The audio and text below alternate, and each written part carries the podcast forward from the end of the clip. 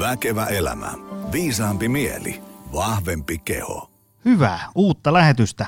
Arvoisa väkevän elämän kuulija. Meillä on tällä viikolla mielenkiintoinen lähetys jälleen. Mä, mä voin jo kuuntelematta ja vetämättä lähetystä sanoa, että tästä tulee mainio, vaikka en tiedä, mitä tästä vielä tulee. Äm, ensimmäisenä mä haluan kiittää. Mä sain itse asiassa tänä aamuna yhden tämmöisen lukijapalautteen, ei, kuulijapalautteen, jossa kerrottiin, että, että tota, on hetki sitten vasta löytänyt Väkevä elämä podin ja suoraan täältä lainattuna. Meinasi jo semmoinenkin ongelma muodostua, ettei enää jalat meinaneet kantaa, kun piti monta kertaa päivässä mennä kävelylle kautta lenkille kuuntelemaan Väkevä elämä podcastia. Hieno homma. Siinä jos tänään kuuntelet ensimmäistä kertaa, niin täällähän on noin 115 tuntia väkevää elämää tarjolla, joten kuuntele toki lenkillä, mutta muista myös syödä ja palautua, että, että ei me ylikuntoa. Kiitos Mikaela palautteesta. Mutta meillä on tänään riski, että meillä tulee pitkä lähetys, joten me mennään suoraan asiaan. Ää, tota, siinä missä olenkin itse ää, suuri takakyykyn ja viinikumien ystävä, niin vielä suurempi ystävä olen tämmöiselle korvakarkille, eli tämmöisen kun törmää tyyppeihin ja, ja asioihin, missä selkeästi kuulee, että nyt ollaan perehdytty asiaan, kelattu juttuja ja osataan jäsentää vaikeita, monimutkaisia, syheröisiä kokonaisuuksia niin, että niistä syntyy hienoja ajatuksia. Ää, me otetaan nyt vieraat tähän langalle. Tervetuloa Miska Käppi ja Matti Rautaniemi. Kiitos. Kiitos. Hei, ähm, teidän, teidän olisi pitänyt olla täällä jo monta kertaa aikaisemminkin. Meidän coachi äh, Ilkka Aatsinkin tuossa jo monta kertaa on, tota, äh, muistan ekan kerran heitti, että pyydän Miska vieraaksi, sitten on puhuttu tästä Maailmanpuu-podcastista, mitä te pidätte. Äh, ja tota, äh, kun mä saan pa- tosi paljon vierasehdotuksia. Sitten mä niin kirjaan niitä johonkin talteen, kun niitä milloin mikäkin tulee jollain Twitter-viestillä ja, ja tämmöisellä. Ja, ja sitten oli se, että no joo, joo, kiitos Ilkka paljon, kirjataan talteen, katsellaan jossain kohtaa. Ähm, ja sitten sit kävi niin, että mä tuolta Kuopion luentoreissulta ailin kotiin ja sitten mä ajattelin, että no mä nyt laitan, kun tässä viisi tuntia tyhjää aikaa, niin teidän äh, Maailmanpuu podcast-jakson soimaan. Ja rakastuin saman tien, äh, koska siis ähm, mä tykkään sellaiset, että tulee sellaisia niin kuin ajatuksia ja, ja asioita ja keloja ja mielipiteitä, jotka vähän niin kuin jollain tapaa heilauttaa sitä, että miten jäsentää maailmaa tai miten ajattelee, että tästä tässä ihmisen elämässä on kyse. Ja sitten tuleekin semmoinen toinen häiritsevä näkökulma, että ehkä tässä on kyse jostain muustakin kenties. Ja, ja tota, halusin teidät ehdottomasti tänne langoille juttelen, koska tykkäsin sitä tavasta, millä tyypit artikuloi. Ää, kertokaa kuitenkin ihmisille, ketä te olette, mi- mistä te tuutte ja mitä te teette ja niin edespäin. Vähän niin kuin historiaa ja kun kello soi 6.30 aamulla, mikäli soi, niin mitä te teette? No mä aloitan. Aloitan Miska sieltä. Yes, eli mä oon Miska Käppi ja mä oon tuonut tämmöisen Shakta Yoga nimisen joogasysteemin Suomeen, eli mä oon pää, pääomistaja Kalasatamassa tämän Shakta Jooga-kouluun.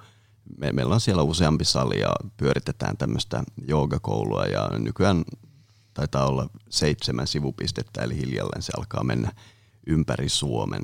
Mutta sitten siinä sivussa on aika paljon podcastissa äänessä. Mä oon muun muassa tietysti Matin kanssa tehdään maailmanpuuta ja meillä on semmoinen hauska dynamiikka, että mä oon viettänyt hirveät ajat Intiassa näiden gurujen ja traditionalistien. Niin kuin mä oon ikään kuin saanut sen, miten mä sanoisin, sen sisäpiiritiedon joogasta, kun taas Matti on taas tämmöinen joogatutkija, niin me siellä maailman puussa yleensä väännetään näistä kahdesta eri perspektiivistä ja me vähän tykätäänkin siitä, että, että se joskus menee vähän tolleen väännöksi ja kuulijatkin varmaan kaikki tykkää draamasta, niin me ollaan löydetty tämmöinen hyvä dynamiikka siihen. Mutta mä oon sitten myös Suomen tietäjäyhdistyksen puheenjohtaja ja se on sitten enemmän kiinnostunut tästä meidän kotimaista perinteestä ja kaikenlaista monitoimi hommaa. Nyt hyvin pian myös perinne saunayrittäjä ja tämmöistä, että Ää. monta rautaa on tulessa.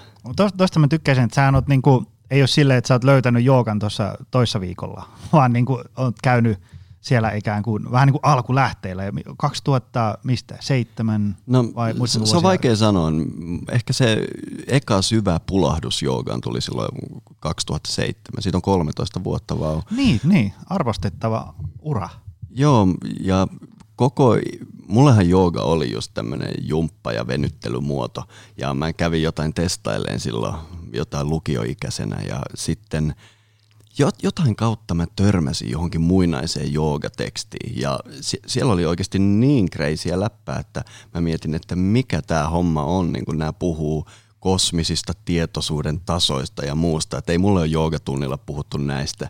Ja mä alkoi hirveästi kiinnostamaan, että itse olisiko tällaista joogaa jossain, mistä nämä vanhat tekstit puhuu. Ja sitä oli ihan piru vaikea löytää. Mä menin lopulta Intiaan ja pyörin siellä lähes vuosikymmenen etsimässä, mutta onneksi myös löytämässä. Eli sitten niitä alkoi löytyä niitä hyvin traditionaalisen lähestymistavan joogasuuntauksia ja sitä mä oon sitten opiskellut tässä vuosikymmenen ja opetan myös.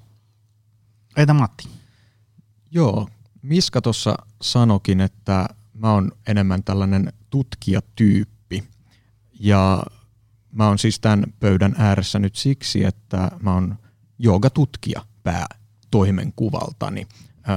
Mä oon valmistunut uskontotieteestä teologian maisteriksi Helsingin yliopistosta kymmenisen vuotta sitten ja sen jälkeen on sitten kirjoittanut joogasta, joogan historiasta tietokirjan nimeltä Joogan historia ja tota, tehnyt väitöskirjaa myös Suomen joogahistoriasta. Se on tosin edelleen kesken, mutta lyhyesti sanottuna mun, mun tota, juuret on yliopistossa ja kirjastossa näiden aiheiden suhteen. Ja mä oon nyt ihan viimeisen vuoden aikana lanseerannut tälle mun lähestymistavalle näihin asioihin tällaisen termin kuin joogasivistys, jolla mä tarkoitan tällaista tietopohjaista laajan perspektiivin näkökulmaa joogaan ja siihen löyhästi liittyviin asioihin. Toki mulla on itselläkin myös käytännön suhde tähän ilmiöön. Mä oon harrastanut joogaa muodossa tai toisessa vuodesta 2005 suurin piirtein. Ja, ja tota, se mun kiinnostus lähti ihan siitä, millaisia kysymyksiä tämä harjoitus alkoi synnyttää mussa itsessäni ja siltä, siltä, siltä polulta ei ole näkynyt paluuta vielä. Se, minkä takia te olette tässä, on se, että äh, niin kuin se, mä tykkäsin myös siitä tavasta, millä te ää, puhuitte siinä podcastissa, ne, se tavallaan niin kuin, tosi niin kuin, mitä termiä sä käytit? Jäätävää läppää vai mitä sä käytit? Mutta siis tavallaan, niin kuin, että on niin kuin, tiedätkö, että mitä tässä yritetään sanoa, mutta te osaatte niin sanottaa sitä tosi mm-hmm. hienosti ja sitten äm, kävin vakoilemaan teidän juttuja milloin mistäkin kanavista ja se on niin hyviä, hyviä keloja, semmoisia niin tavallaan, mitkä mun mielestä tuonne kuulijakunnalle – voisi tuoda tosi hyviä näkökulmia elämään, koska ää, niin kuin tuossa ennen lähetystä sanoin, niin iso osa meidän seuraajista on kiinnostunut kasvisten syönnistä ja takakyykystä ja hyvästä unirytmistä ja niin edespäin. Mutta tavallaan ne treeniohjelmat, ruokavaliot ja, ja palautumisvinkit, ne on ikään kuin se helppo osio. Hankalampi osio tavallaan niin kuin tämmöisen niin kuin hyvän mielekkään merkityksellisen elämän löytämisessä on se, että jotain niin kuin – naksahtaa eri asentoon päässä.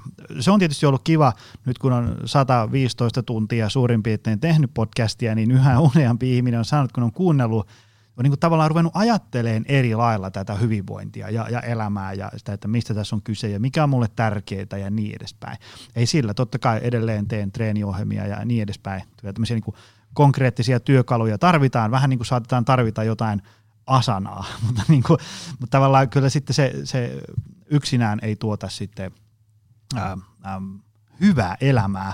Ää, jos mä nyt heitän tämmöisen, kun mua kiinnostaa, että mistä teidän näkökulmasta koostuu tämmöinen, tämmöinen kahdeksan tunnin vertainen kysymys, että mistä koostuu hyvä elämä. Jos mä heitän tämmöisen stereotyyppisen avauksen tähän, että jos ajatellaan niin kuin tässä, kun Kehä Ykkösen sisällä tallustaa pientä rinkulaa, niin se on sitä, että mä herään aamulla ja sitten mä teen hyvän aamupalan ja on hyvä iskä siinä ja vien pojan kouluun ja sitten mä tuun töihin ja tuotan yhteiskuntaan lisäarvoa ja saan siitä palkkaa ja sijoitan ne ja saan korkoa korolle ja sitten mä menen, kehitän itseäni ja menen kotiin ja, ja, ja tota, katselen televisiota ja mittaan ourasormuksella unen vaiheita ja niin edespäin. Ja sitten tavallaan se on niin kuin, helposti, kun tätä sykliä kestää X 10 vuotta, niin vaikka mäkin myös 40, niin on niin kuin jonkinlainen käsitys maailmasta ja elämästä, että tämmöistä tämä ihmisen elämä on, näistä asioista koostuu ihmisen hyvä elämä.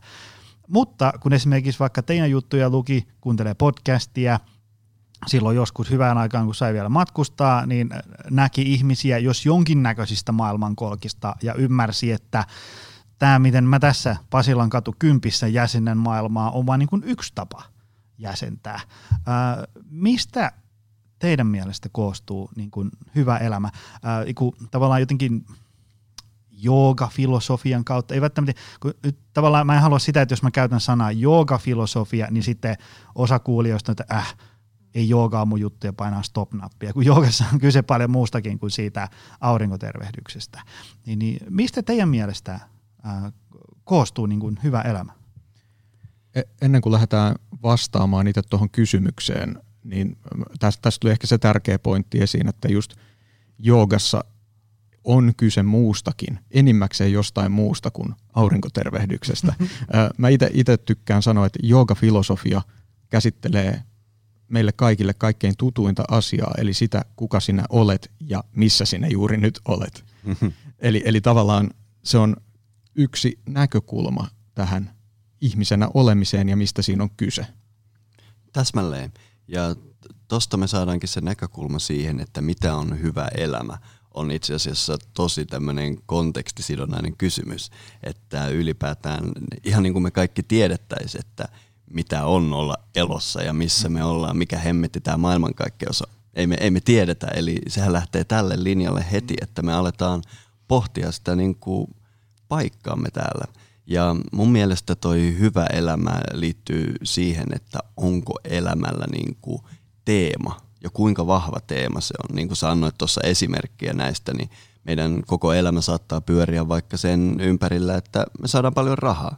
Ja lopulta kun me saadaan paljon rahaa, ehkä huomataan, että tämä ei ollut tyydyttävä teema, tämä ei ratkaisu juttuja, mutta sitten voi olla jotain vähän terveempää, niin kuin tuossa sun esimerkissä sä puhuit siitä, että on hyvä isä vien lapset kouluun, niin toi hyvä isä, sehän kantaa jo paljon pidemmälle, se on tavallaan luo semmoisen teeman, jonka ympärille kaikki järjestyy, koska sä oot vastuussa toisista ihmisistä, mutta ei sekään kanna kovin pitkälle. Sen tulee huomaamaan sitten, kun lapset muuttaa pois kotoa ja sä jäät sä et olekaan enää niin tärkeä. Ja sit sä joudut kohtaamaan ne syvemmät hommat. Eli mun mielestä jooga, niin kuin toi sana voidaan ymmärtää niin monella lailla, mutta se tarkoittaa yhdistymistä, liittoa, ikään kuin jostain pirstaleista tulee eheä.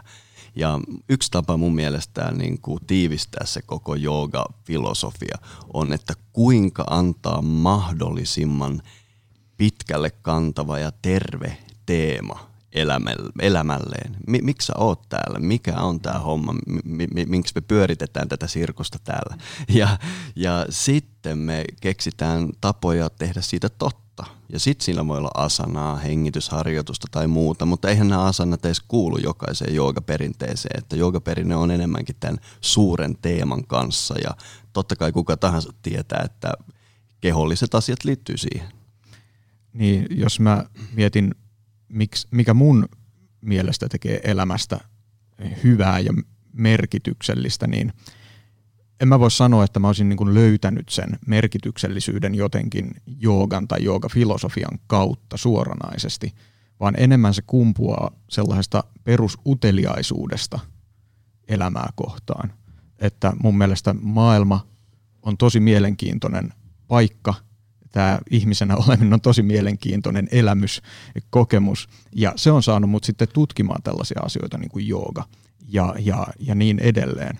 Ja ne oli ihan hyviä juttuja, mitä Miska nosti esiin, että tota, siinä on monta tasoa siinä hyvässä elämässä. Ja esimerkiksi just toi tota, ää, rahan ansaitseminen, kyllä se yksi hyvän elämän osatekijä on ilman muuta, koska ilman ilman toimeentuloa hyvän elämän eläminen voi olla hyvin vaikeaa.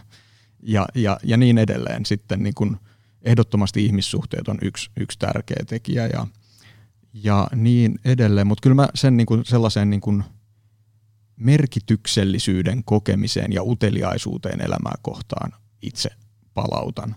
Et siitä kumpuaa sitten, että miten laitetaan nämä konkreettiset palastot järjestykseen. Oon itse kokenut sen uteliaisuuden jotenkin sellaisena ikään kuin, niin kuin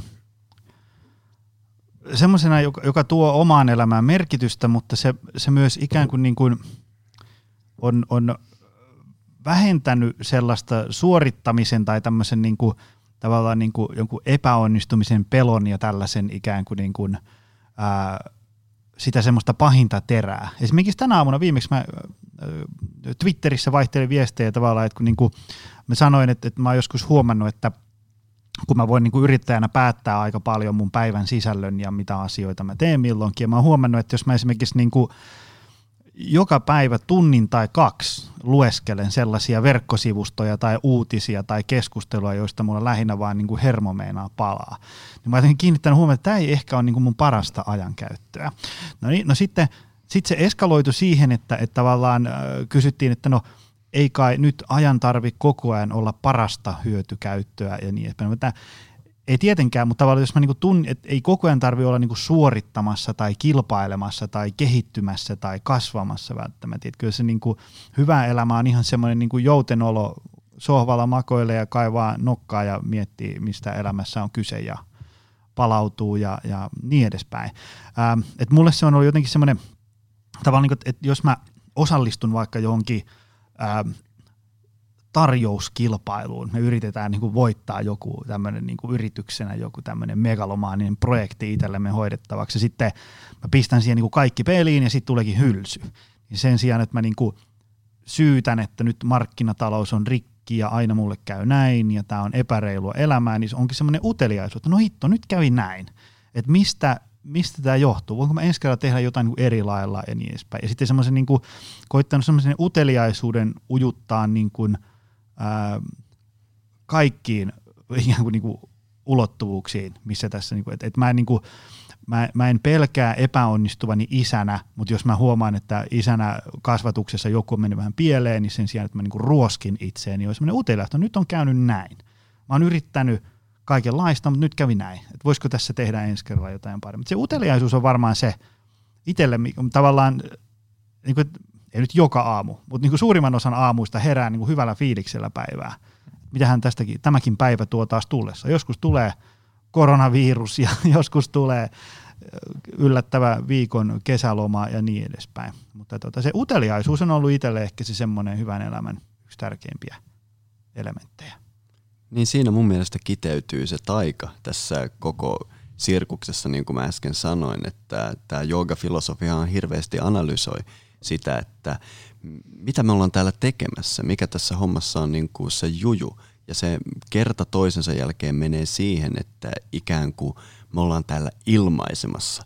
Ja mitä me tuolla ilmaisemisella tarkoitan on, että tämä maailmankaikkeus alkaa joogafilosofian silmissä tuntua enemmänkin semmoiselta organismilta, joka toteuttaa itseään. Tavallaan me kaikki ihmiset ymmärretään se, kun me ollaan itselle tärkeiden asioiden parissa ja me toteutetaan itseämme, vaikka näin niin kuin podcastia tekemällä tai mitä tahansa, niin ikään kuin me ollaan silloin niin niiden asioiden äärellä, mitä me ollaan täällä tänne tullut tekemään. Ja uteliaisuus ohjaa tätä impulssia ja tavallaan se tämän uteliaisuuden impulssin sovittaminen tähän suureen kokonaisuuteen, se on se, mitä, mistä mä menisin kyselemään muinaiselta joogeelta vinkkiä. Tuossa on myös se hyvä pointti, että aika usein jooga ja tämän tyyppiset henkiset harjoitukset liitetään vähän tällaiseen ehkä niin kuin itsekieltäytymiseen tai sellaiseen, niin kuin, että pyritään rajoittamaan näitä tota, ö, omia haluja ja, ja muutakin niin kuin elämäntapaa. Ja tälle on toki historialliset syyt, joita en nyt ala käymään läpi, mutta Sille on syynsä, että näin ajatellaan. Mutta mun mielestä myös on mahdollista ajatella myös sen kautta, että tämä ihmiselämässä ei ole niinkään kyse siitä, että me yritetään rajoittaa sitä meidän uteliaisuutta ja kaikkea, mikä siitä kumpuaa, vaan hyväksytään, että tämä on se hyvä juttu, mistä tässä olemassaolossa on kyse. Mä itse kelailen päivät pitkät kaikkia erilaisia tällaisia niin kuin, äh, ilmiöitä, mitä, mitä maailmassa on meneillään ja, ja usein pohdin, että, että, että, että tämä on nyt niin kuin tuntuu, että tulee joka paikassa esiin ja, ja mitä tälle voisi tehdä. Ja mä haluaisin kuulla nyt, kun te olette selkeästi jäsentänyt asioita ja katsotte maailmaa jonkinlaisesta, vähän ehkä poikkeuksellisesta näkökulmasta, ää, niin, niin mä haluaisin kuulla teidän ajatuksia tähän niin kuin 2020, no varmaan viimeiset kolme-neljä vuotta muutenkin, niin, niin tota, vaivanneista tästä niin kuin stressistä ja kiireestä ja tämmöistä niin kuin suorittamisen – tämmöisestä eetoksesta, mitä on niin kuin liikkeellä. Itse asiassa se oli tosi hauska, koska tuli sosiaalisessa mediassa vastaan semmoinen, se taisi olla mun mielestä 80-luvun alusta kuvattu sellainen video, se oli mun mielestä Helsingissä kuvattu, haastateltiin ihmisiä. Ja siinäkin, se oli hauska, ne, tästä on siis mitä, ää, 40 vuotta, niin ne, ne valitteli ihan samoja asioita. Niin kyllä se tämä on tämä hirveä jatkuva kiire koko et se, et se, oli, se ei ole välttämättä nyt ihan niin kuin vaan tämän niin kuin viimeisen vuoden ää, ilmiö. Mutta tavallaan niin kuin, jos, mä väitän, että jos mä menen nyt tuohon Pasilaan, triplaan ja nykäsen sieltä 50 ihmistä hihasta, niin kyllä 40 sanoo, että, että aika monen kiire on tässä ollut. On vähän kiirettä päällä ja mä en nyt ehdi pysähtyä, kun on vähän kiire ja niin edespäin. Ähm, sitten mun mielestä ähm, sekin on ehkä vähän epäreilu heitto, että jos sanoo, että no kiire on vain tunne. Joskus se on, se on niinku ihan niinku pakko olla jossain sovittuna aikana ja olla myös ja niin edespäin. Mutta mikä on niinku teidän tavallaan, niinku, jos ihmiset, että auttakaa mua tämän kiireen tunteen kanssa ja tämän kiireisen elämän kanssa, miten, miten te siihen sanoisitte? No tämähän on mun myöskin hyvin, hyvinvointialalla työskentelevän elämän niin kuin perusteemoja, että mitä tehdä tässä tilanteessa. Ja no ei mennä vielä siihen, voidaan katsoa vähän isompaa kuvaa. Joogahan ikään kuin näkee maailmassa tämmöiset kaksi vastakkaista voimaa, jotka aina taistelee ja hakee balanssia ja joogassa niitä symbolisesti kutsutaan auringoksi ja kuuksi. Ja jos mennään niin kuin ihmisen tasolla siitä puhutaan, niin mun mielestä tämä meidän tiedostamaton autonominen hermosto on malli esimerkki siitä, miten meillä on siellä tämä parasympaattinen täynnä palautumismekanismia, joka pitää meistä hy- hyvää huolta ja toisaalta meillä on tämä sympaattinen aurinkohermosto, joka sitten pistää meitä sykkymään ja juokseen tuolla kauppakeskuksissa ja niin edelleen. Ja mä oon leikkisesti puhunut, että me ollaan tuossa parisataa vuotta sitten alettu sairastua kulttuurina tämmöiseen aurinkotautiin, mikä tarkoittaa sitä, että me ollaan alettu pitämään valvetta niin paljon olennaisempana, että me ollaan valmiita tinkiin meidän unesta. Me ollaan niin, meillä on niin huono suhde pimeyteen, että me ollaan niin hurjaa, että jos me katsotaan avaruudesta tätä planeettaa, niin viimeiset parisataa vuotta se on alkanut hehkumaan öisin. Että yölläkin pitää valasta kaikki paikat. Ja sä varmasti tiedät hyvinvointivalmentajana ja niin edelleen, että jos tätä kuupuolta ei itsessään käytä, ja jos koko kulttuuri on rakennettu ikään kuin tämän, niin kuin mä leikkisesti kutsuisin sitä tämmöistä aurinkotripiksi, niin sen ympärille, niin se, se ei olekaan niin helppo juttu. Mulle tulee joka viikko asiakkaita, jotka siirtyy selälleen joogamatolle, sulkee silmät ja tietysti ohjeistossa rentoudu ja koko ohjeistossa on totta puheen täysin yhtä tyhjän kanssa. Siellä ei tapahdu yhtään mitään, sydän vaan pumppaa pikkasen kovempaa ja tämä mun mielestä vie meidät sen äärelle, että ylipäätään stressaaminen ja tämmöiset jutut, ne ei ole tietoisia päätöksiä. Ne on yhtä tietoisia päätöksiä kuin se, miten me nyt siirretään suolistossamme jotain aamiaista eteenpäin. Että me tehdään sitä koko ajan, mutta se ei ole meidän päätettävissämme. Eli meidän pitäisi löytää joku keino puuttua siihen ihan meidän tahdosta itsenäiseen osaan, eli mennä sinne pinnan alle. Ja tämä on, tämä on teema myös joogaharjoituksessa, eli joogalta jos jotain mun mielestä voi oppia, niin kuinka vaikuttaa näihin mekanismeihin meidän systeemissä, mitkä ei ole tahdonalaisia, koska stressaavalle ihmiselle on yhtä tyhjän kanssa pyytää häntä olemaan stressaamatta. Koko hänen tiedostamaton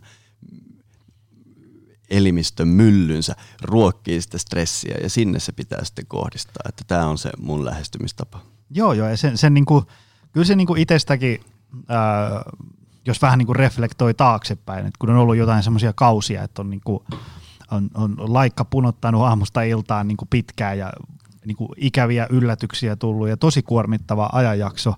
Ähm, ja sitten siitä on jotenkin selvinnyt, ja sitten kun sitä niin kuin jälkeenpäin miettii sitä aikaa taaksepäin, niin, niin jotenkin on ollut semmoisessa niin syyn takeettomassa ja oikeustoimikelvottomassa tilassa tehnyt ihan tyhmiä päätöksiä, ja, ja siinä hetkessä ne oli jotenkin niin kuin omasta mielestä tosi nerokkaita päätöksiä. Ja siitä on niin kuin miettinyt, että mitä ihmettä mä mietin silloin, kun mä katoin sitä asiaa ja totesin, että joo, tämä on hyvä. Kun niin kuin jälkeenpäin, sit kun on ikään kuin vähän palautunut ja kaikki on taas hyvin ja niin edespäin, niin sitten tajuu, että ei, ei helkari. Että niin kuin jotenkin, sitten se huomaa muutenkin siitä, että jos, jos niin kuin jollain on joku tilanne päällä ja siihen menee vaan niin kuin, että hei nyt rauhoitu, kaikki on hyvin, niin se, mm. ei se niin kuin siitä kuin katkaisijasta käänny se tilanne mihinkään. Ei, ei että mä oon samaa mieltä, että siihen tarvitaan tuollaisia Miskan esittämiä menetelmiä, että pystyy, pystyy tekemään sen pysähtymisen, jota myös paljon perään kuulutetaan nykyään.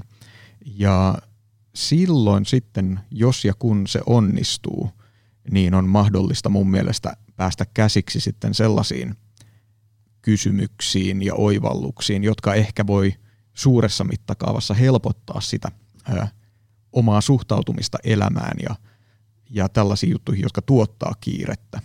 Ö, mun mielestä ei ole mitenkään toivottavaa, että ikinä ei olisi kiire. Joskus on kiire, joskus on ihan syytä elää kiireistä elämää, että on paljon tota, rautoja tulessa ja että, ja että niin kun on monta asiaa meneillään ja se väistämättä myös stressaa.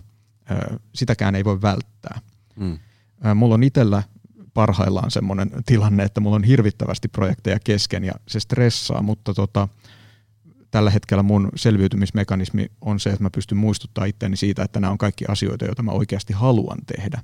Ja tämä ehkä menee siihen, tota, mitä on mahdollista oivaltaa siellä sitten, kun on saatu se tota, palautuminen käyntiin ja on vähän perspektiiviä katsoa sitä omaa tilannetta. Joo, ja mä tykkään omia opiskelijoita niin äh, muistuttaa aina, että stressi ei ole ikinä ollut se ongelma. Stressissä ei ole mitään pahaa. Luojan kiitos, että stressi on olemassa. Sen takia me tehdään kaikkia siistejä juttuja ja meidän esivanhemmat selvisi tiukoista paikoista ja ylipäätään me ollaan täällä. Stressin syyttäminen on vähän sama kuin joku lintu, joka ei oikein meinaa pysyä ilmassa, syyttäisi oikeaa siipeään siitä, että lento ei onnistu, kun hän käyttää pelkkää oikean siipeään. Ei, siis pointti on se, että sä lintu rakas et käytä vasenta siipeäs, että koitapa lentää molemmilla. Eli meiltä puuttuu tavallaan monelta ihmiseltä, mä voisin sanoa, että suurin osa mun asiakkaista, kaikki lähtee siitä, että saadaan se toinenkin siipi siihen mukaan, se, se stressin toinen puoli, se palautuminen, se miten oikeasti elimistö on aika mestari ha- hakeutumaan siihen harmoniseen tilaan, kun se, se taito palautuu elimistölle. Eli tästä se monta kertaa alkaa. Mutta sitten se voi mennä taas toiseen ääripäähän, että nähdään stressi ongelmana. Stressihän ei ole mikään ongelma, jos sulla on 50 prosenttia elämästä sen vastakohtaa, eikö niin? Mm, mm, joo, joo, ja se, se mitä mä oon itsekin luennoilla niin usein koittanut sitä painottaa, että, että tavallaan niin kuin, ähm, niin kuin sanoit, että, että, että niin kuin ei, ei stressi heti niin kuin kun käynnistyy stressireaktio. Esimerkiksi ainakin, jos mulla olisi nyt joku first beat-mittari tässä kiinni, niin mulla olisi nyt stressireaktio päällä, vaikka tämä on tämmöinen nautinnollinen tilaisuus, hyvää läppää ja niin edespäin. Äh, mutta tavallaan mä en voi vetää tällaista podcastia niin 16 tuntia päivässä mm-hmm. ja, ja ajatella, että siitä ei koituisi mitään ongelmia. Ähm, että tavallaan se, mitä mä oon yrittänyt ihmisiä, koittanut saada, niin että et me muutettaisiin koko meidän suhde niin kuin tähän touhottamisen ja palautumiseen. Kun helposti ihmiset niin kuin painaa meneen tuolla kaasupohjassa aamukuudesta ilta 11 ja sitten ne toivoo jotain niin kuin palautumistipsejä. Tiedätkö, että, mm. niin kuin, että mä voisin tuossa välissä, että mulla on tuossa niin kolme minuuttia tyhjää, mä voisin sen tehdä hengitysharjoituksen ja sitten jaksaa taas. Ja, ja, tota, ja sit mä niin kuin, no itse asiassa viimeksi eilen luennoin siitä, että niin kuin, monen arki on niin kuin sellainen systeeminen hullumylly umpisolmu. Että ei semmoista fakiria olekaan, joka tässä rallissa selviää täysjärkisenä ja hyväkuntoisena. Ja vähän niin kuin ä, aikaisemmissa jaksoissa vaikka Liisa Uusitalon Arolan kanssa ä, puhuttiin siitä, että kun joku uupuu, niin sitten monen ensimmäinen kysymys, että kauan tästä kestää, että mä pääsen takaisin siihen. Niin sitten mun mielestä Liisa sanoi siellä hyvin, että, että ootko se koskaan ajatellut, että se missä sä olit, oli jotain sellaista, mitä sun keho ja mieli ei kestä. Et, et, ootko sä ajatellut koskaan, että sinne ei ole niinku ikinä menemistä enää niinku siihen täysin siihen samaan. Että mitä jos vaikka vähän keventäisi sitä touhotusta tai jollain muulla tavalla ää, pitäisi huolta siitä palautumisesta ja niin edespäin. Mä, niin ihmisten pitäisi jotenkin niin pyöräyttää niin kuin ympäri se ajattelutapa. Se, se niin kuin, ei niin, että joo mä palautuisin, mutta kun mun arjessa on niin pirusti kaikkea. Se käännettäisiin niin toisinpäin, että koska mun arjessa on niin pirusti kaikkea, niin juuri sen takia mun pitää niin kuin suojella tätä mun palautumista kynsin ja hampain. Tuossa oli hyvä, kun sä mainitsit, että sosiaalisessa mediassa on pyörinyt tämä video, missä joskus 80-luvulla ihmiset sanoo, miten stressi vaivaa. Ongelmahan on toki paljon vanhempi. Mä oon tuossa kuunnellut äänikirjana tota Plutarkoksen Mielen tyyneydestä kirjaa, joka on ö, muistaakseni 300-luvulta ö, peräisin. Ja jo siellä on tämä ongelma, että ihmisten mielen rauhaa horjuttaa se, että ne haluaa liikaa asioita, ne haluaa asioita, mitä ne ei voi saavuttaa, ne haluaa asioita, jotka on ristiriidassa keskenään. Ja, ja Plutarkoksen neuvo on se, että ei pidä tavoitella, niin kuin pitää suhteuttaa halunsa järkevästi. Eli jos me lähdetään tähän, takaisin tähän meidän uteliaisuuteen, ää, ainakin mulla on sellainen olo, että mä haluaisin tietää kaiken ja olla vähän tekemässä kaikkea. Mutta elämän myötä mulle onneksi on kehittynyt jonkunlaista itsetuntemusta, jonka, joka auttaa mua ohjaamaan tä, näitä mun mielihaluja tiettyyn uomaan. Ja, ja tota, se, joskus tätä, tätä, tästä puhutaan sillä, että pitää tyytyä siihen, mitä jo on. Si, tiety, tietyssä mielessä kyse on siitä, mutta enemmänkin on ehkä se, että niin kun, mistä ne sun halut ja projektit, joihin osallistut ja ne, mitkä muodostaa sun kiireet, mistä ne kumpuaa? Joo, tämä liittyy semmoiseen teemaan, mistä mä tykkään paljon puhua, eli nimenomaan siihen, että mistä tämä kaikki kumpuaa. Mikä, mikä siinä on, että mikä ajaa niitä meidän uteliaisuuden haluja, mikä saa meidät vaikka arvottamaan palautumista niin paljon, että me omistetaan sille kolme minuuttia keskellä 14 tunnin hullua työpäivää. Mistä nämä kaikki tulee? Ja mulla on, mä oon pöllinyt tuommoiselta amerikkalaiselta psykologilta Jonathan Haidilta tämmöisen norsu kuski metaforan ja itse asiassa hän on tainnut pölliä sen buddhalaisilta, eli se on, laitetaan kiertämään. Eli idea on siinä, että kun me pohditaan sitä stressaajaa, niin me voidaan miettiä, että ihminenhän on semmoinen olento, niin kuin äsken puhuttiin, että suurin osa meidän toiminnosta ei ole tietoisia. Se tarkoittaa, että meidän, ne ei ole meidän tahdon alasia. Me ei voida vaikuttaa meidän suoliston toimintaan tahdolla, ei meidän sykkeeseen, ei moneen muuhun asiaan. Itse asiassa se, mihin me voidaan vaikuttaa meidän tahdon avulla on häviävän pieni. Me, jos me ollaan ihan rehellisiä, niin nämä piilotajunnan jutut ajaa meitä joka paikkaan, jos sä mietit, että – minkä takia sä vaikka valitsit sun puolison, niin ei se mennyt sillä lailla, että kun sä näit jonkun ihmisen, niin sä katsoit checklistin, että no niin, tässä täyttyy kaikki kriteerit ja sit sä ilahduit ja näin. Ei vaan joku sun sisällä heräs sen ihmisen läsnä ollessa ja se vei sua siihen suuntaan. Ja toi on vain yksi esimerkki. Meidän elämä on ketju tällaista. Eli joku siellä pinnan alla on ohjaksissa ja, ja ja me luullaan olevamme ohjaksissa. Ja tästä tämä Jonathan Haitin metafora on hieno, eli sen mukaan ihminen on vähän niin kuin norsu, jolla on ratsastaja. Tämä tietoinen tahdonalainen osa meitä on se ratsastaja ja koko se pinnan alla oleva on norsu. Se pinnan alla oleva on norsu sen takia, että norsu on uskomattoman vahva eläin ja kaikki tietää, jos norsu päättää mennä yhteen suuntaan ja ratsastaja päättää toiseen, niin kumpi voittaa. Eli se pinnan alla oleva aina voittaa. Ja kun me puhutaan vaikka tästä stressiongelmasta, niin ei liian usein me puhutaan sitä, puhutellaan sitä ratsastajaa ja sanotaan, että ratsastaja, ota nyt iisisti ja tee jotain palautumisjuttuja ynnä muita, mutta se norsu on itse asiassa se stressipakkaus. Vaikka ratsastaja nukkuisi siellä selässä ja ei haluaisi mennä mihinkään, niin norsu saattaa vetää vauhkona ja sehän me nykyään tiedetään. Sä mainitsit näitä ouraa ja first beatia ja mitä näitä HRV-mittauksia voi tehdä, niin moni ihminen on sellainen, että vaikka ne luulee nukkuvansa yöllä, niin se norsu vetää oli hirveätä laukkaa ja sitten First Beat-analyysi sanotaan, että yön aikana ei tapahtunut palautumista, koska se norsu on hulluna. Eli mä lähtisin jäljittämään nimenomaan tota pinnan alla olevia prosesseja ja miten me voitaisiin harmonisoida sitä. Joo, ja se, mä muistan se, kun itse on fanittanut Precision Nutrition nimistä firmaa pitkään, mm-hmm. ja ne on niin kuin alusta saakka puhunut tätä norsuratsastajan metaforaa. Just sillä niin tavalla, että se ratsastaja voi ikään kuin haluta yhtä ja toista, mutta sitten jos norsu päättää, että nyt lähdetään vasemmalle, niin kyllä se sitten lähtee sinne kyselemättä. Ja nyt mä, mä yritin tässä samalla googlettaa raivokkaasti, mutta mun mielestä se, mä törmäsin sitten siihen niin kuin nyt kymmenen vuotta myöhemmin, ja Haitin tässä uh, Righteous Mind-kirjassa siinä samaan metaforaan, missä se puhuu tavallaan niin kuin miten meidän, um, otas nyt, me, ikään kuin meidän niin kuin tiedostamaton mieli päättää niin kuin ensin, mm.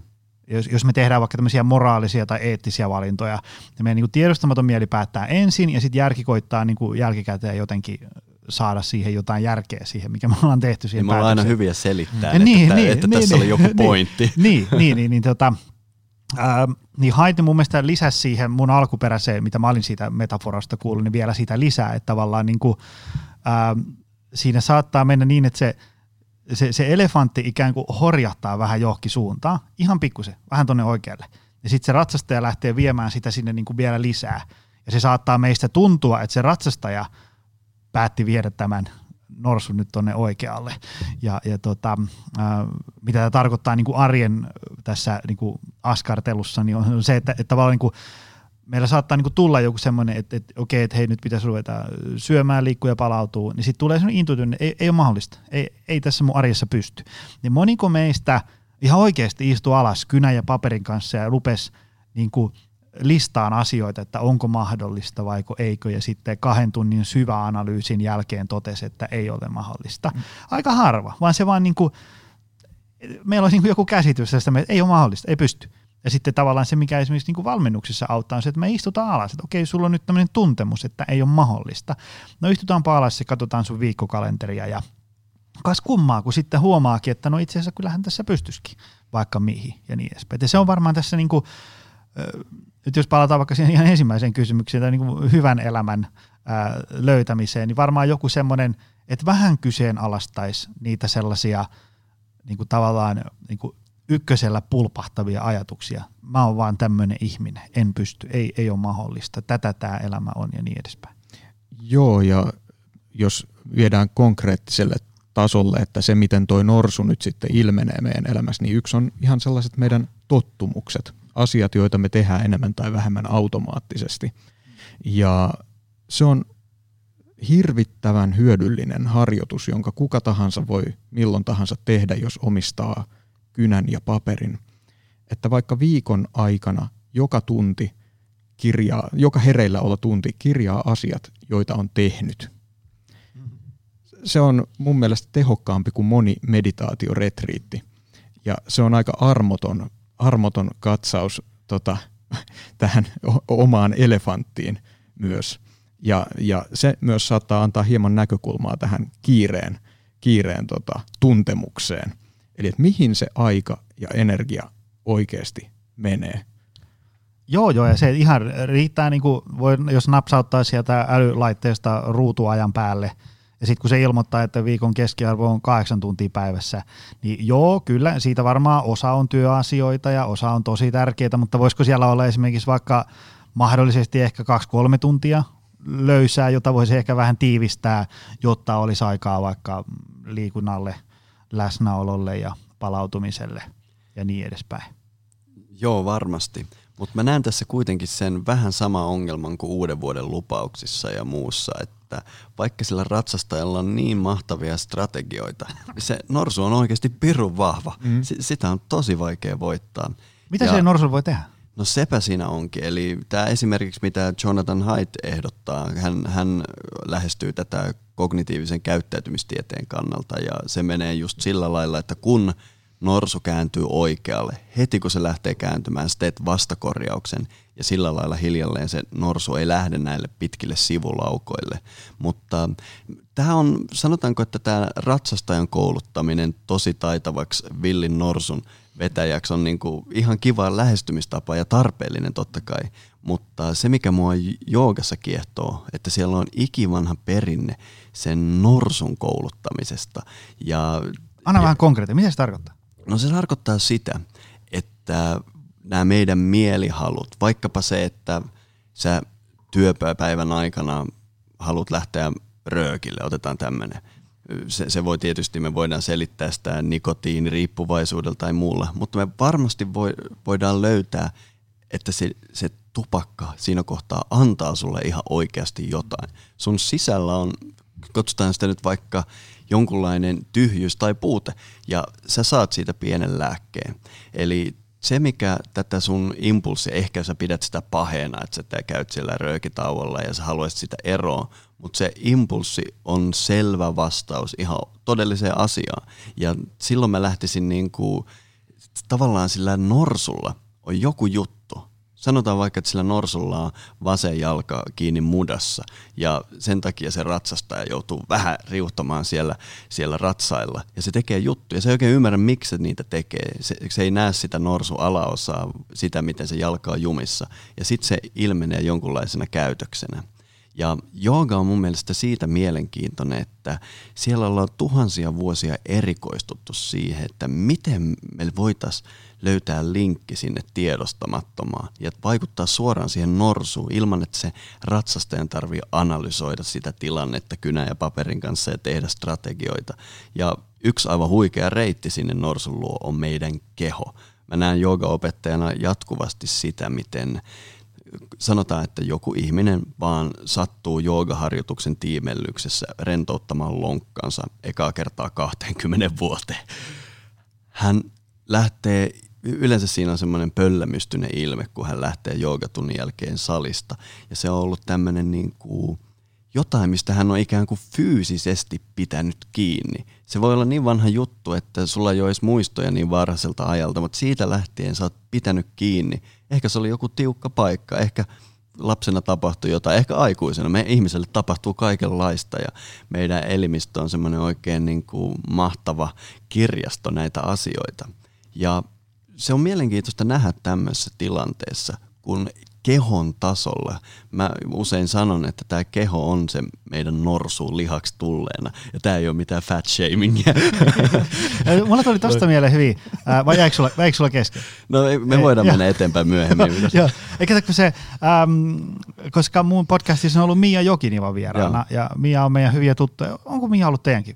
Joo, joo, joo. on ollut jo. Niin, niin se, mikä mulle tuli nyt tästä mieleen, kun kerroin tästä keho, kehohommasta. että mä muistan siinä podcastissa mäkin tällaisena niin kuin akateemisesti koulutettuna diplomi-insinöörinä kerroin just Mialle tällaisia ratsastajastrategioita, että tälle, mm. niin kuin, tälleen kun me järjellä kelataan, niin siitä kaikki muuttuu. Ja mä muistin, kun Mia sanoi, että no ehkä tavallaan noinkin, mutta sitten tavallaan samaan aikaan me voitaisiin ikään kuin, niin kuin, niin kuin kehollisesti tehdä jotain, jolla me päästään niin kuin fyysisesti tunteen, mikä se ero – siinä on. Koska moni asia voi olla sellainen, että, että niin kuin, jos mä yritän vaikka jotain niin kuin ihmistä niin kuin tällä niin kuin kertoa sille, että me aikaisemmin nukkuu, niin tietäisit, miten paljon virkeämmin huominen kulkee. Niin se voi olla että joo, ideana ihan kiva, mutta on niin kiire. Ja sitten tavallaan, kun se ei välttämättä ikään kuin puhetta usko, mm. mutta sitten kun se tekeekin jotain ja meneekin aikaisemmin nukkuu ja seuraavana aamuna voi niinku fyysisesti tuntea sen eron, mikä siinä on, niin sitten se voi olla niinku tuhat kertaa – ikään kuin, niin kuin järisyttävämpi kokemus kuin se tämmöinen niin kuin älyllinen yritys ymmärtää, että se on tosi virkistävää. Juuri näin. Mun mielestä se usein nimenomaan näkyy jonkun puutteena. Eli mun asiakkaat usein kertoo, että ne on ehkä huomannut joogaharjoituksesta uskomatonta toi juttu, mikä asuu mun alaselässä. Näyttää olevan poissa, mutta se on vain tämmöinen fyysinen tuntemus. Sitten kun tulee seuraavalla viikolla sä joudut työpaikalla jossain seminaarissa pitämään esitelmä ja näin. Ja sä oot aina ennen sitä hetkeä tuntenut vatsassa semmoisen pienen semikauhun kouristuksen, että hitto taas me joudun menemään tuohon ja mokaan. Ja siinä kohtaa tajuaa sen, että wow, se on poissa. Se norsu itse asiassa pelkäs mennä sinne ihmisten eteen. Ja se norsun koulutus on mennyt siihen, että norsu on ihan chillisti, niin silloin se ratsastajakin ihmettelee, että Aa, tässä kohtaa tämä mun norsu on yleensä alkanut huojumaan, mutta nyt se on ihan rauhassa. Eli se usein tulee vain siitä, että joku, mistä sä, mitä sä pidit normaalina, yhtäkkiä onkin poissa. Mut vielä liittyen noihin tota, norsun kuskin strategioihin, niin silläkin uhalla, että me päädytään tota maailmanpuun identiteettijaksossa aloitettuun luuppiin, niin jotta me voidaan ryhtyä kouluttamaan sitä norsua Miskan kuvaamalla tavalla esimerkiksi, niin mun mielestä se tota, ajuri, se kuski täytyy jollain lailla herättää siihen, että tämä on tarpeen, koska muutenhan se luuppi jatkuu vaan ikuisesti. Se voi olla näin, mutta on paljon tämmöisiä menetelmiä, jotka itse asiassa olettaakin, että se kuski on aivan sekaisin ja ne juttelee vaan sille norsulle. Ja tämmöinen voi olla esimerkiksi se, että jos saat sen ratsastaja vaikkapa hengittämään tietyllä lailla 10 minuuttia, niin se heti näkyy siinä norsussa. Ja kun se norsu on, hengityshän on yksi niitä mun mielestä ehkä merkittävin yksittäinen asia, joka säätelee tätä meidän autonomista osaa elimistöstä, eli sitä norsua, sitä, joka ei ole tahdonalainen. Ja tätä kautta sitten me voi, mä voin heittää sulle vastapallon ton, että jos sä haluat lähteä kouluttamaan sitä ratsastajaa, niin saattaa olla helpompaa, jos se norsu ei esimerkiksi laukkaa ympäri, niin sä voit jutella helpommin sille kuskille. Kyllä, joo.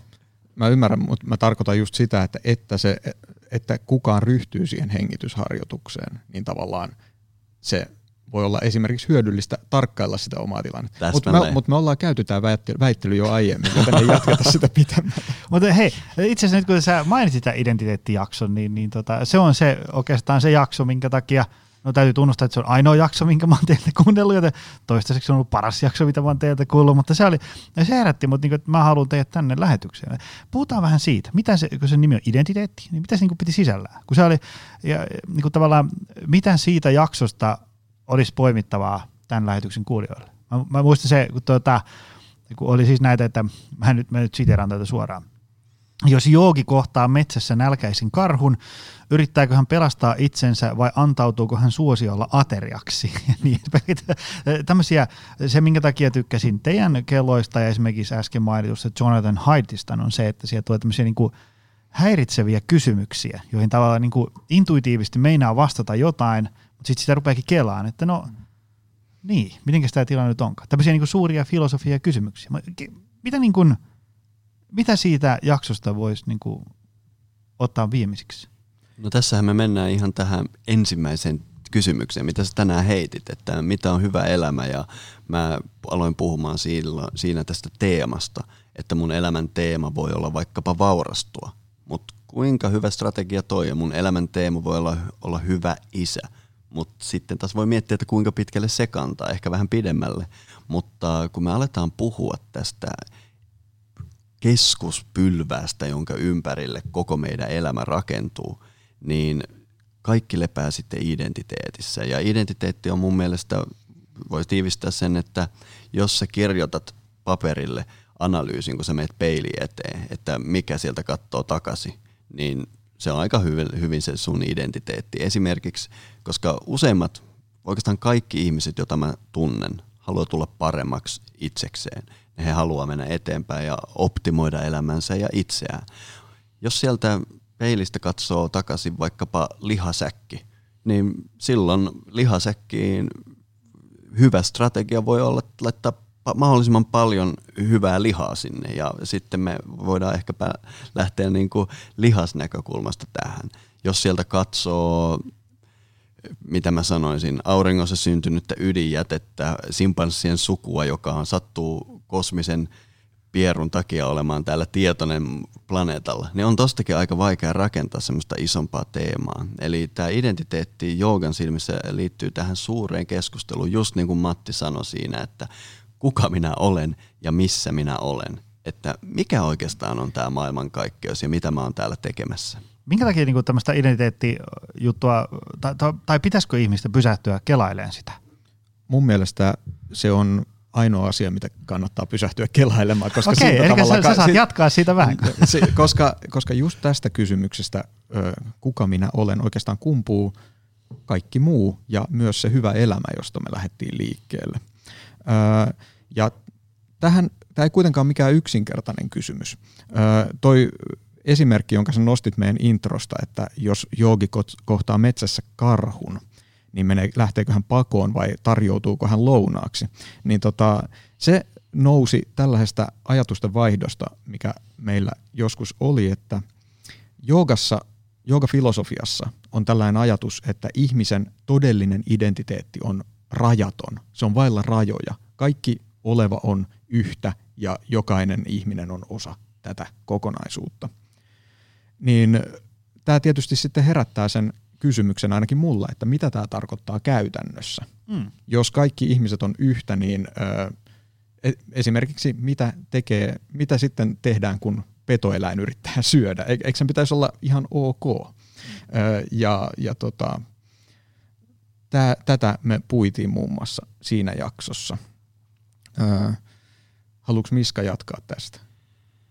Mitäs niinku, tavallaan, miten niinku, voiko, voiko identiteettiä jotenkin niinku tunnistaa, kehittää, jotenkin niinku tavallaan todeta, että nyt, nyt mun, mun, identiteetti on jotenkin vähän niinku haitallinen mulle ja niin edespäin. Mä voisin kuvitella, että vaikka niinku, kun mä oon, mä oon itse ollut intohimoinen yrittäjä nyt tässä 10 plus vuotta, niin jos nyt vaikka mä myisin mun firman ja tulisi joku viiden vuoden liiketoimintakielto, mä en saisi hyvinvointialalla tehdä mitään, niin voisin kuvitella, että niin kuin huomenna aamuna herääminen voisi olla jotenkin aika sen, että vähän niin kuin olisi niin kuin tyhjältä pöydältä. Mitäs, mitäs mä muuten nyt teen? Mm-hmm. Ja, ja yksihän niin kuin ulottuvuus juuri, joka on näiden kysymysten kannalta keskeinen, mitä me käsitellään, on se, että, että kuinka paljon meidän käsitys itsestämme on riippuvaista jostain, joka on väliaikaista tai muuttuvaa, joka voidaan ottaa meiltä pois tai joka me voidaan menettää. Ja se on mun mielestä hirvittävän tärkeä kysymys. Joo, tässä identiteetissä, kun sä kysyt, että mistä me voidaan tietää oma identiteettimme, niin mulla on vähän lohduton vastaus. Se on melkein mahdotonta nähdä. Se on vähän sama kuin sä yrittäisit selittää sun kameralle, millainen se kamera on, ja sitten se kamera yrittää ottaa itsestään kuvan. Se epäonnistuu joka kerta. Me ei ole, se tiedostamaton on tiedostamaton nimeltään tosi painavasta syystä. Eli me ollaan kaikki sokeita tälle, ja kaikkihan me tiedetään, niin kuin me tunnetaan joku, mikähän Ville, joka käyttäytyy aina niin kuin isänsä, tekee kaikki niin kuin isänsä ja menee näin. Sitten sä menet sanoa hänelle, että hei tyyppi, sä oot just niin kuin isä. Ja sieltä tulee todennäköisesti nyrkkiä silmää, että se on hänelle niin kipeä aihe. Eli hän on täysin sokea tälle. Me ollaan oikeasti sokeita oma identiteettimme suhteen.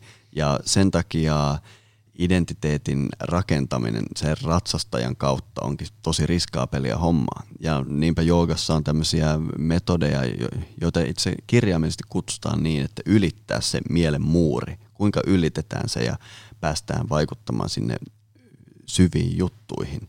Ja identiteettihän sitten, identiteetin pahin ongelma on se, että se rajoittaa meitä. Eli jos meillä on joku identiteetti, se sulkee pois asioita.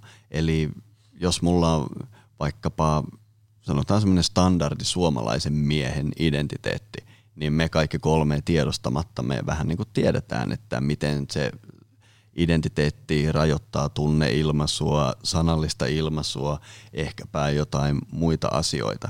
Ja tavallaan silloin meidän toiminnassa on tämmöiset rajoitteet, mitä, koska me ollaan sokeita omalle identiteetille, me luullaan olevamme tämmöisiä ja vain tämmöisiä, mutta meillä onkin nämä näkymättömät rajat meidän toiminnalle ja minkä takia jooga näkee sen niin surullisena asiana, niin joogalla on semmoinen ajatus, että me ollaan täällä oikeasti tekemässä jotain ja nämä näkymättömät rajat ei an, anna meidän koko potentiaalin ilmetä.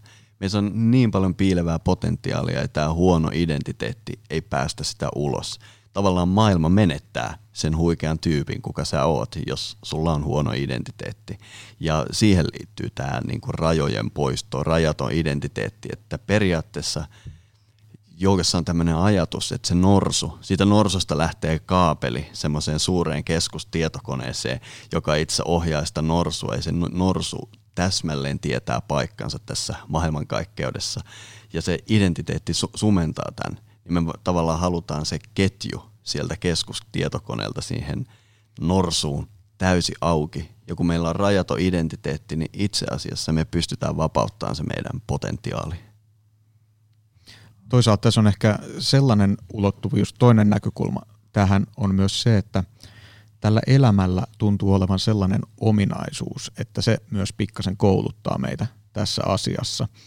Eli jos me kovasti kiinnytään johonkin, mitä me jollain tietyllä hetkellä satutaan olemaan, vaikkapa monet meistä vaikka luo oman sellaisen ihanne minän jonkun tällaisen mielen konstruktion, että mikä on paras minä, mitä voi olla, niin hyvin todennäköisesti meidän päivittäinen elämä osoittaa meille, että se ei ole ihan näin, vaan tota, me voidaan huomata, että me ei pystytä elämään tämän ihanteen mukaisesti ja voi tulla identiteettikriisi sitten. Tai jos me kiinnytään johonkin ulkoisiin asioihin, kuten vaikka siihen, että on tietty asema tai tietty parisuhde tai jotain. Ja sitten kun ne menettää, niin mitä jää jäljelle?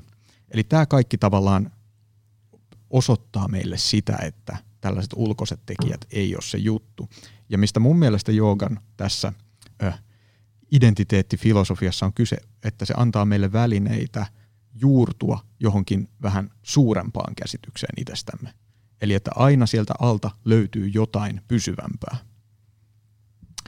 Tota, mm, se, se, mitä me harviteltiin tuossa alussa, että kun mä lähetin teille kasan näitä kysymyksiä ja jokainen on semmoinen, että voisi puhua pari tuntia kerralla. Nämä on toistaiseksi niin nivoutunut aika hyvin, hyvin toisiinsa.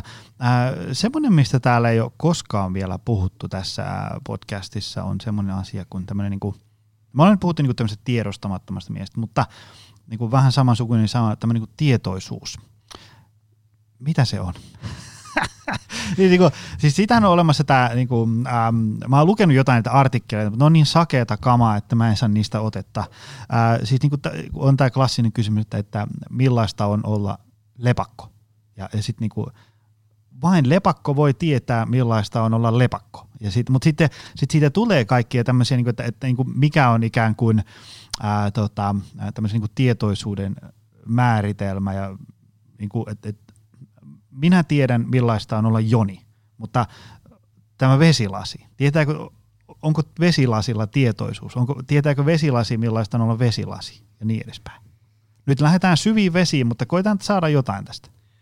Tämä on todella syvä vesi, mutta, mutta tämä on mun mielestä, Matti tuossa sanoi, että melkein mikään muu ei ole yhtä olennaista kuin pysähtyä se identiteetin ääreen. Siitä on helppo, helppo olla hy- samaa mieltä, mutta se koko keskustelu identiteetissä itse asiassa lepää tämän tietoisuuden kivijalan päällä, koska oikeasti se tyyppi, joka pohtii omaa identiteettiään, jos ei me anneta sille jotain nimeä, niin kuin vaikka Matti tai Joni tai mitä lie, niin se on tietoisuus, joka pohtii omaa identiteettiä. Ja tätä kautta meillä onkin sitten hirveä soppa, että me aletaan selvittää, että mikä on tietoisuus – jos me mennään tuonne traditionaaliseen muinaiseen maailmaan, niin siellä pidettiin ikään kuin itsestäänselvyytenä, että me eletään jonkun korkeamman olennon ikään kuin mielessä. Eli tietoisuus menee tälleen hierarkkisesti ihmisestä aina niin kuin koko maailmankaikkeuden tietoisuuteen. Ja sitten sanotaan, että tieteellisen vallankumouksen jälkeen – aika pian alettiin hahmottaa, että ihmisen kognitiiviset toiminnat on sidoksissa aivoihin ja lopulta 1900-luvulla syntyi neurologia ja muu, missä se, niin se peruslähtökohta oli se, että tietoisuus on jotain, mikä syntyy tämän sähkökemiallisen prosessin mukana aivoissa. Ja suurin osa meidän maailman ihmistä ajattelee niin, että aivot synnyttää tietoisuuden ja sillä on tosi paljon painavaa dataa tueksi. Että jos me nyt avattaisiin vaikka mun kallo ja vähän sekoitetaan lusikalla, niin tässä olisi kyllä ihan eri tyyppi puhumassa loppupodcastin, että, että todellakin aivot liittyy tietoisuuteen. Mutta sanotaan, että viimeiset 20 vuotta tämä on hiljalleen lähtenyt muuttumaan – ja on valtava määrä neurologia. Ehkä ne isoimmat nimet on vaikkapa Kaltekista toi Christoph Koch tai University of Californian Donald Hoffman ja iso osa tämmöisiä isoja kaloja, neurologian huippuja, kognitiivisten tieteiden huippuja alkaa pikkuhiljaa myöntämään, että tämä koko prosessi, miten aivot synnyttää tietoisuuden, me ei saada sitä toimimaan. Sitä on nyt 70 vuotta yritetty – ja sitä ei oikein, aina sanottiin, että kun me saadaan paremmat skannerit, pa, pa, pa, enemmän löydetään näitä neuraalisia korrelaatteja, niin kyllä me sitten osataan kertoa, miten aivot synnyttää tietoisuuden.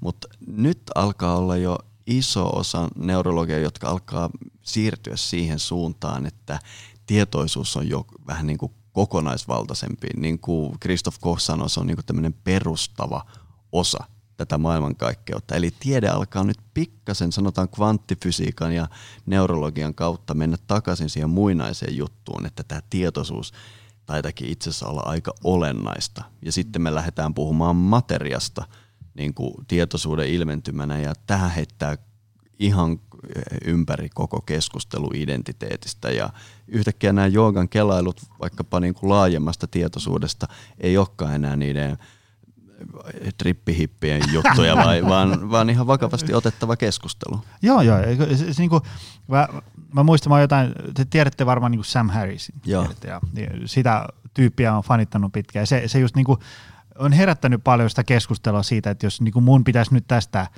tältä tietämykseltä kertoa, että missä mun tietoisuus sijaitsee, niin jotenkin niin kuin – ensimmäisenä tulee mieleen, että no se nyt ei ainakaan ole esimerkiksi mun polvitaipeessa, mutta ehkä, ehkä mun tietoisuus on jossain tässä niin kuin mun silmämunien takana ja niin edespäin. Mutta sitten se, se Kela on sitten niin kuin ihan loputon, mitä, niin kuin, mitä se on. Ja sano Matti, säkin. Ei, tuli mieleen tästä siis, että toi tavallaan koko toi kysymys tietoisuuden paikantamisesta kertoo tosi paljon siitä, miten me on tohtu nä- totuttu mm-hmm. näkemään tämä asia, koska siis jooga-filosofian, mikä mulle on ollut se anti koskien tietoisuutta, on se, että – meillä ei ole koskaan ollut ainuttakaan havaintoa, joka ei tapahdu meidän tietoisuudessa. Tämähän ei ole siis mitenkään varsinaisen edes jooginen ajatus, tämä löytyy länsimaisesta fenomenologian perinteestä myös yhtä lailla, mutta tämä on mun mielestä sellainen suuri avain myös joogan ymmärtämiseen.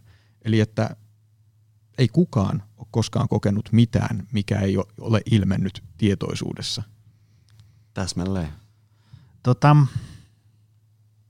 mitä sitten, jos, kun me ollaan tässä nyt todettu, että tämä identiteetti on tärkeä homma, ää, sitä olisi hyvä joskus vähän pohtia, ää, tietoisuus on tärkeä juttu. Jos nyt ajatellaan, että joku tuolla niin kuin langan päässä on sillä, että fuck it, tämä mun elämä on nyt niin kuin, tämä on liian solmus, täällä pitää tehdä jotain. Mä, mä en halua, tätä rallia on kestänyt liian pitkään. Sitten se haluaa ikään kuin, niin kuin että sit se päättää lyö nyrkin pöytään, nyt mä haluan niin kuin etsiin itseäni, löytämään tämän niin kuin valjastamaan tämä minun potentiaali. Niin ensimmäisenä tulee mieleen, että pitää ikään kuin, niin kuin ottaa töistä loparit ja painella Tibetiin kahdeksaksi vuodeksi miettimään, mistä tässä elämässä on kyse.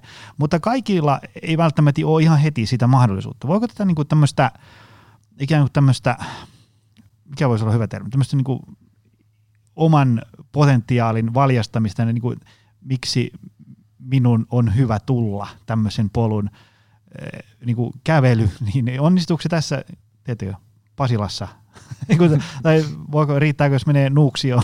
niin kuin, mitä tässä pitää tehdä? Onko niin kuin, tavallaan, että pitääkö se aina olla jotain, että mun pitää lähteä niin kuin, luostariin tapaan guruja, vai onko mä ikään kuin, niin kuin tässä niin kuin normaalissa arjessa edelleen käyn töissä ja hoidan lapsia ja niin edespäin?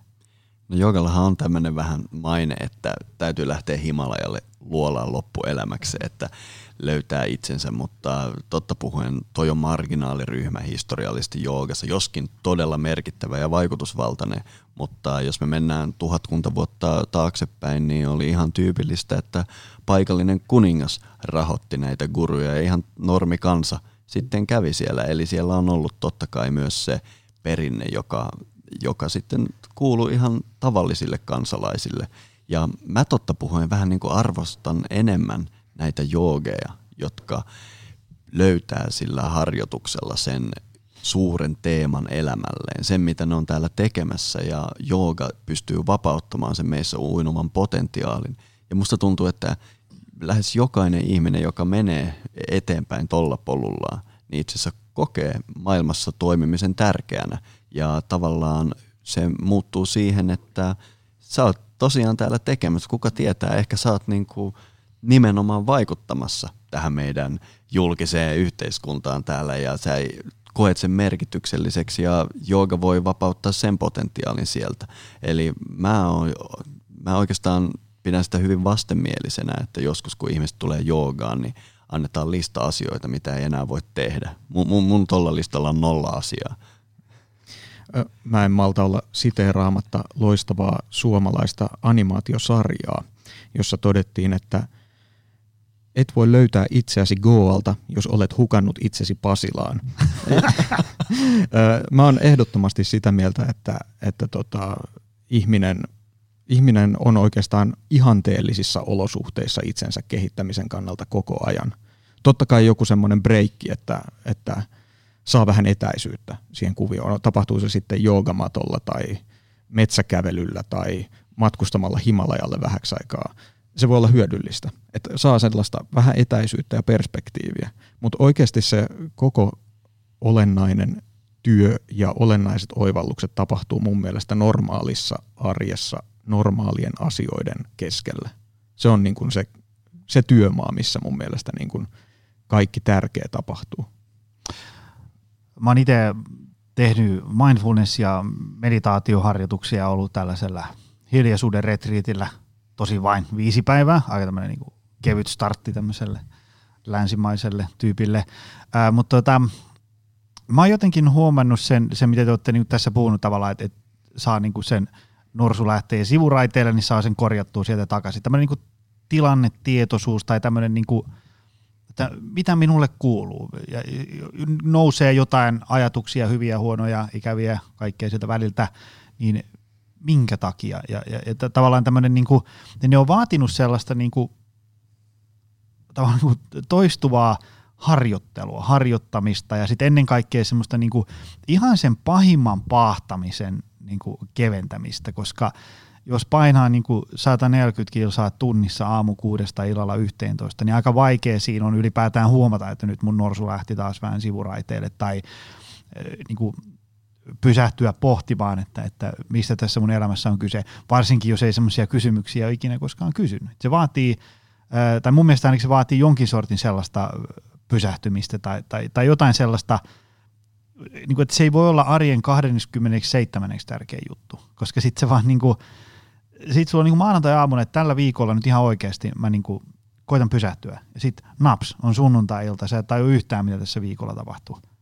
Että niin kuin, jos nyt pitäisi heittää tuonne ihmisille langan päähän, että mitä, mitä niinku, tavallaan, se, se, mitä sä oot Miska sanonut tuossa muutaman kertaan, että on ollut, että, että joogan avulla voi sitä ja tätä, niin, niin mä oon aika varma, että tuolla langan päässä onkin muutama tyyppi olisi, että hetkoin, että kun mä vedän sitä alaspäin katsovaa koiraa, niin mitenkä se muka muljauttaa mun elämää uudelle raiteelle. Voisiko me lyhyesti ottaa niin kuin koska tosi monelle jooga on sitä, että mä ostan kymppikorttia ja sitten mä menen sinne vääntään, tiedätkö? niin, niin mitä jooga on niin kuin kaikkea muutakin kuin vain sitä? No jos pysytään kuitenkin ihan tässä asanan maailmassa, ja. niin sanotaanko näin, että sen alaspäin katsovan koiran voi tehdä aika monella tavalla. Ja tämä on oikeastaan semmoinen jopa pikku joke noissa yritysryhmissä, mitä mä oon joskus vetänyt, koska ihmiset on huomannut, että ne tyypit, jotka – käynnistyy aamulla työpaikalla hitaasti ja vasta iltapäivän puolella, että jotain tapahtuu, niin on niitä, jotka tulee joogatunnille ja käynnistyy vasta siellä joogatunnin jälkipuolella. Ne, jotka on perfektionistia ja suorittajia duunissa, ne tekee kyllä sen saman joogatunnillakin ja, ja näin, näin se peilaa sen koko homman. Eli mä aina pyydän ihmisiä pitämään sitä joogamattoa vähän niin kuin laboratoriona ja me tehdään joogaharjoitus semmoisesta, semmoisen irtipäästämisen, rentoutuksen, meditaation kautta, että se tavallaan jopa hu- hu- huijaa paatuneimmankin ainakin sekunniksi pysähtymään. Ja tavallaan kun se joogamatto on se laboratorio, kun nämä jutut alkaa muuttumaan siinä, että sä oikeasti teet puolentoista tunnin harjoituksen, jonka jälkeen sun lepopulssi on 30 ja sä, sulla on ihan mahtava olo – niin itse asiassa se alkaa heti heijastua sinne mu- muualle. Eli joku yksittäinen asana, varsinkin jos me pidetään sitä jonain jumppaliikkeenä, mä enemmän pidän sitä semmoisena niin trojalaisena hevosena, jonka sä lähetät autonomiselle hermostolles ja annat sen toimia siellä pinnan alla. Ja jos sä oikeasti osaat tehdä sitä asana-harjoitukset semmoisen niin trojalaisten hevosten joukon, joka laitetaan sinne pinnan alle, niin se alkaa heijastua muuallekin kuin siihen, mitä sä teet siinä joogamatolla. Se voi varmaan olla monelle semmoinen niin viikon ainoa hetki pysähtyä. Monelle on. Joo, joo. Ja sitten se, mun mielestä ihmisten pitäisi mennä sinne riippumatta siitä, niin ihan vaan kokeile, riippumatta siitä tuntuuko jooga omalta jutulta, koska sitä voi ajatella se, että no kaikki muut saa sitten jalat niskan taakse ja mä oon niin huono siellä ja niin edespäin, kun se, eihän siinä siitä ole kyse, vaan niin kuin tavallaan, niin kuin tässäkin on tullut ilmi, niin siinä on niin kuin monesta muustakin asiasta kyse. Joo, siis mä itse tota, suosittelisin näihin asioihin tavallaan mitä tahansa sellaista, missä voi hetkeksi äh, rentoutua ja samalla kohdata itsensä jollain lailla. Se voi, tunti on erittäin hyvä toimiva keino siihen. Yksi, mistä me maailmanpuussa usein on puhuttu, on saunominen. Mm. sopivassa suhteessa. Se, se toimii myös erittäin hyvin, koska siellä saattaa saada perspektiiviä oma elämään koska mä jatkuvasti haluan viitata kynään ja paperiin, niin päiväkirjan pitäminen on erittäin toimiva keino myös, että päivän lopuksi jollain lailla summaa sitä, että kuka, kuka minä olen ja mitä olen tekemässä. Mikä tahansa tällainen. Mun mielestä tavallaan, jos, jos niin kuin multa pitäisi, tai mun pitäisi vastata siihen, että mitä jooga laajassa mielessä tarkoittaa. Totta kai tutkijana mun on pakko sanoa, että se viittaa näihin intialaista perinteistä nouseviin harjoituksiin ja filosofioihin, mutta pohjimmiltaan mikä tahansa keino, millä pääsee syvemmin kosketuksiin itsensä kanssa, voi palvella sitä tarkoitusta. Miten, te, te, teillä kun on nyt niinku, äh, yhdessä ymmärrystä ja kokemusta tästä ikään tämmöistä niinku, akateemisesta, rationaalisesta maailmasta, mutta sitten myös tämmöisestä niin kuin traditiosta ja, ja tämmöisistä. Niin miten, niin kuin, ää, miten nämä kaksi, ikään kuin tämmöinen niin fyysinen, todennettava, mitattava, objektiivinen, meta-analyysit läpikäynyt maailma ja tapa jäsentää maailmaa, plus sitten tämmöinen niin kuin, ei niin helposti mitattava, traditionaalinen, ei meta-analyysejä läpikäynyt ää, ikään kuin tämmöinen niin kuin maailmankuva ja tämmöiset, miten ne voi niin kuin elää keskenään?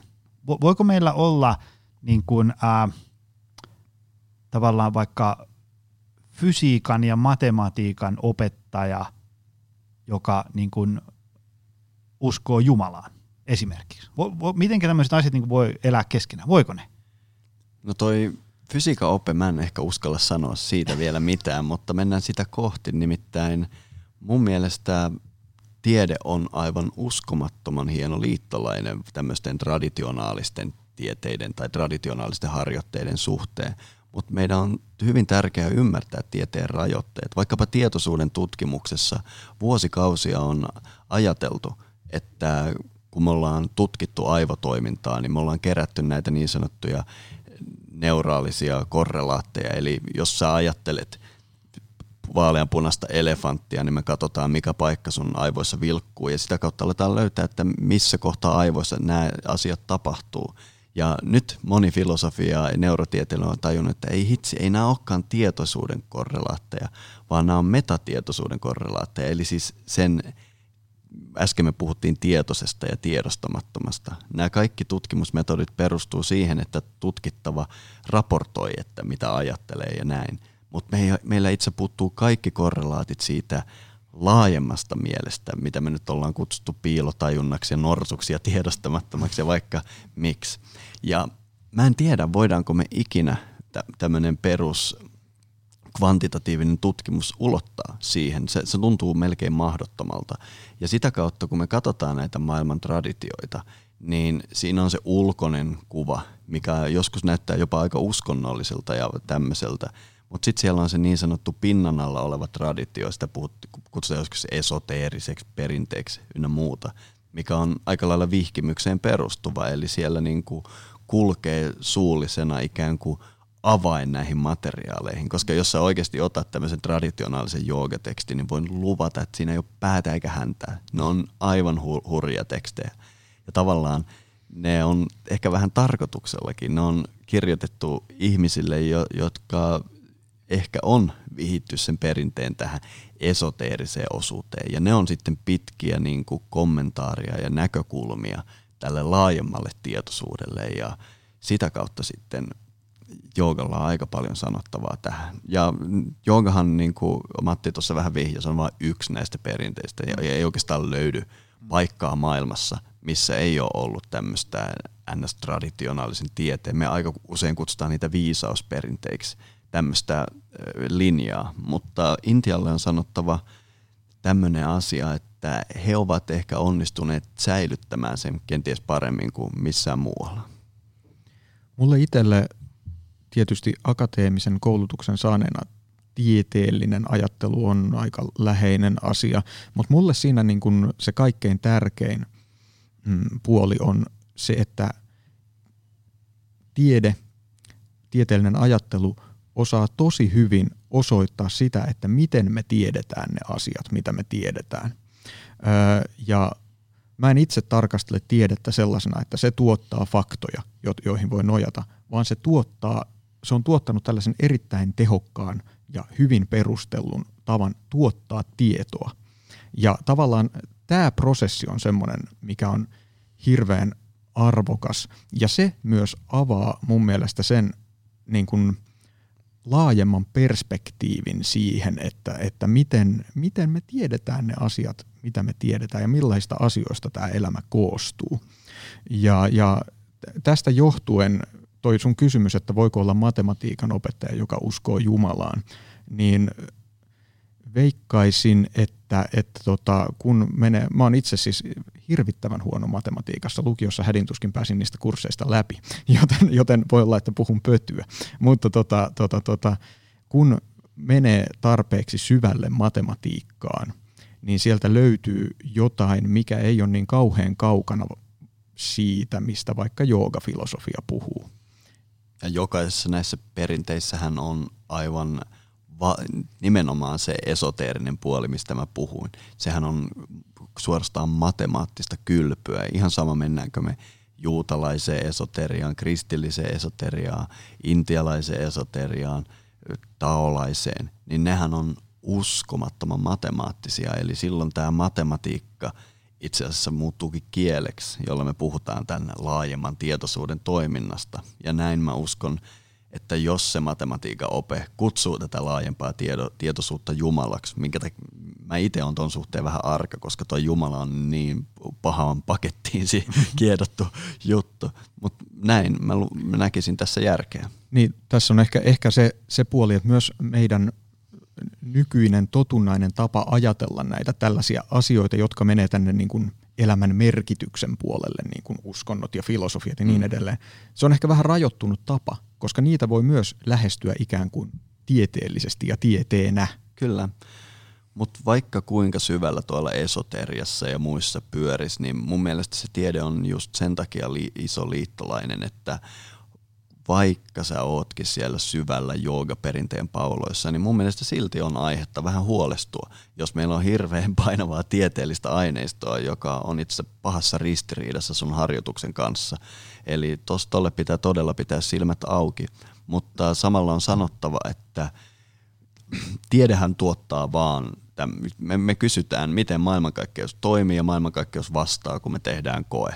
Ja sitten kun me yritetään sanoa, mitä se tarkoittaa, mm. että maailmankaikkeus tämän kokeen mukaan te, käyttäytyy tällä lailla, niin me siirrytään tieteen filosofian puolelle. Ja sitten meidän pitää filosofiassa olla hyvin tarkka lähtöoletuksiemme suhteen, koska tieteessähän ne tulkinta, filosofiset perusteet yleensä on, tulee tästä tieteellisestä materialismista, jossa maailma nähdään ensisijaisesti aineena ja sen käyttäytymisenä, kun taas jos me otetaan joogafilosofia ja aletaan analysoimaan samaa dataa, niin meillä on eri lähtöoletus. Silloin me pidetään tätä laajemman tietoisuuden toimintana. Eli, mutta mun mielestä tiede on suuri liittolainen ja itse on vähän niin kuin tämmöinen tiedefani, luen paljon uutta tutkimusta ja kyllä kuuntelen sitä suhteessa joogaharjoitukseeni.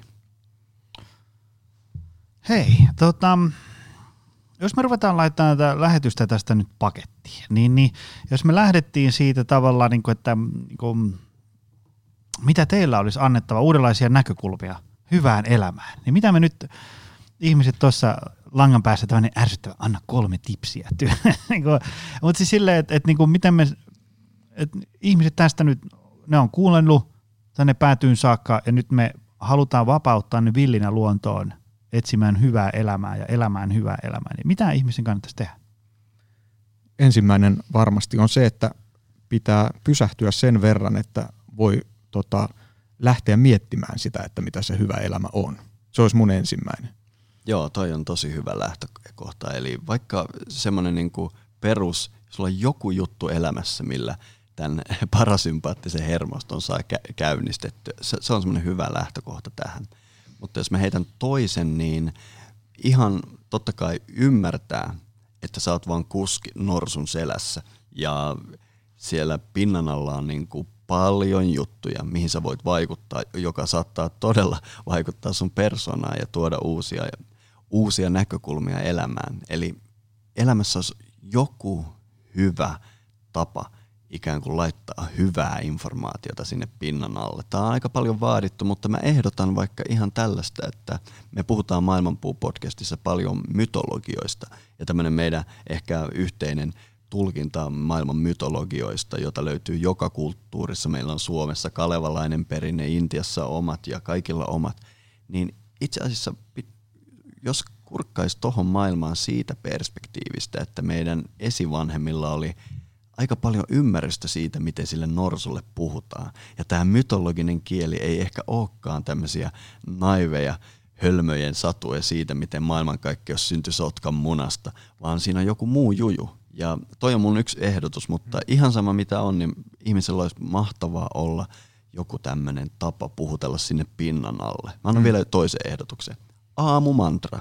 Ei tarvi ottaa mitään hindujen mantraa, vaan vaikkapa sanoa, että haluan löytää oman potentiaalini ja ymmärtää suuntani tässä suuressa tietoisuuden verkostossa. Tai mitä tahansa. Toi oli, älkää käyttäkö tota, pitää tehdä vähän parempi.